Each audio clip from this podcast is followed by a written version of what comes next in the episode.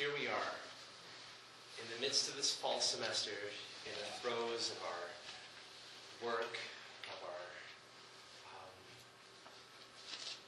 the focus that we have on our assignments, the um, the concentration and the the amount of effort that we are putting into um, what we need to do to get through this semester. But as we enter this time of devotional focus, want us to take a moment from all of this to pause. Close your eyes. Take the next 30 seconds to be silent and still. Listen to some of the sounds around you. 30 seconds. Go.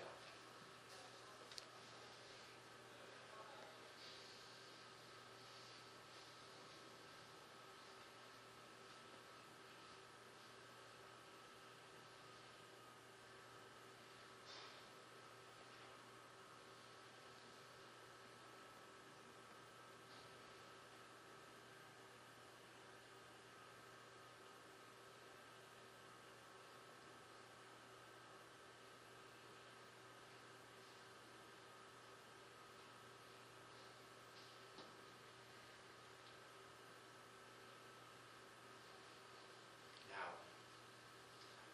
what did you notice? What sounds were drawing your attention just now?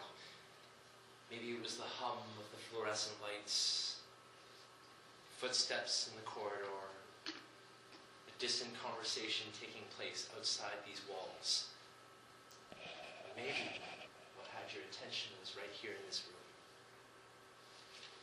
Maybe it was your neighbor's slow, methodical breathing. Or maybe it was your own slow, methodical breathing. It's a strange feeling to all of a sudden become aware of one's own breathing. For one, it's something that we do completely unconsciously most of the time.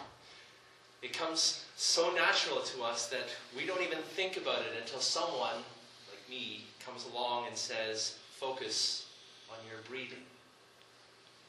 It's so ordinary to us, and yet the process of breathing is necessary to life. It's without breath, we have no life. And so, this unconscious act that we pay no attention to whatsoever for most of the time becomes so crucial to our very existence. David just read a passage for us, one about the very beginning of our existence. The very beginning when God breathed life into mankind, and it, we, who were formed and created by the Creator of the universe, became a living, breathing entity.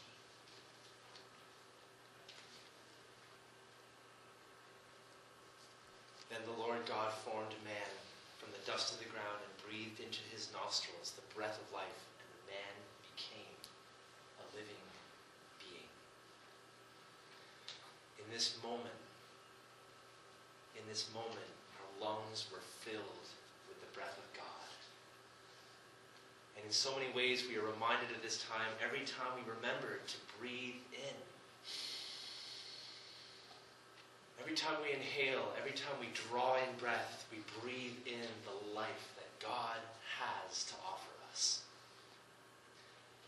We breathe in the very thing, the very power gave us the ability to exist in the first place. But as we breathe in, we must also to remember to breathe out. Exhale. When we breathe in, we take in the life that God gives to us so freely, but in order to survive, in order to properly live, we have to breathe out. Give that breath back. Inhaling and exhaling together, these two acts form this cycle to which we do unconsciously 99% of the time, and yet we are dependent on it. We are dependent on the balance between inhaling and exhaling, the 50 50 of breathing in, taking in what God gives us, and breathing out, giving back to God what once belonged to Him in the first place. In the book of Matthew, when Jesus commands us that when we give, we shouldn't let the left hand know what our right hand is doing.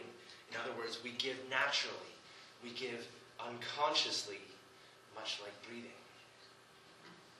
We exhale naturally, but our act of worship, our act of worship is choosing how we get to exhale.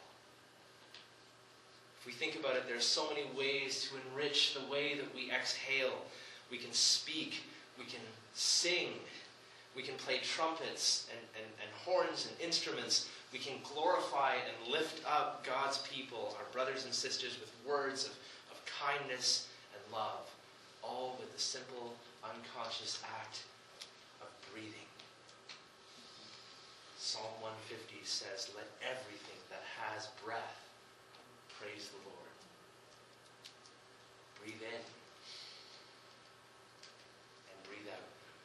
Draw in the life that God has to offer us, but then with the breath that we take in, the breath that gives us life, let us choose to exhale in a way that honors and glorifies God. Let us choose to give back to God by remembering to breathe life into each other.